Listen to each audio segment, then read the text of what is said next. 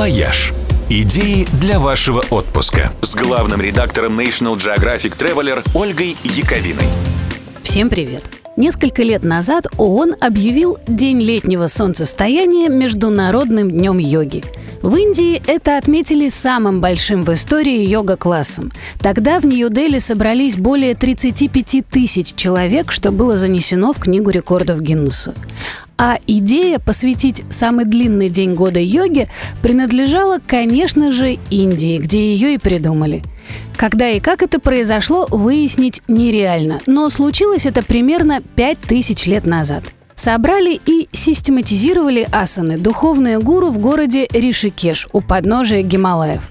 Сегодня он считается столицей йоги, где непременно стоит побывать каждому, кто увлекается этим полезным для тела делом.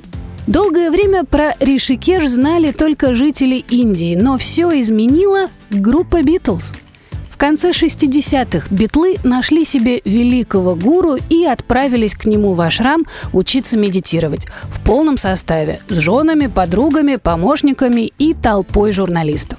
Ашрам находился в Ришикеше, и так про маленький городок у истоков реки Ганг узнал весь мир.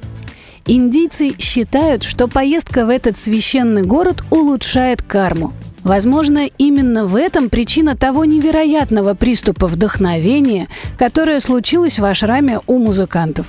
В Индии они написали почти полсотни песен, из которых в итоге был составлен великий белый альбом. А мир, глядя на вдохновленных битлов, окончательно поверил в пользу восточных практик медитации и йоги. Сегодня среди адептов йоги много звезд первой величины. Мадонна, например, Стинг или Адам Левин из Maroon 5. А тот битловский ашрам в Риши Кеше, кстати, до сих пор существует, хотя он давно заброшен. Йога, впрочем, учит не привязываться к материальному, так что, может, оно и к лучшему. «Вояж» – радио 7 на семи холмах –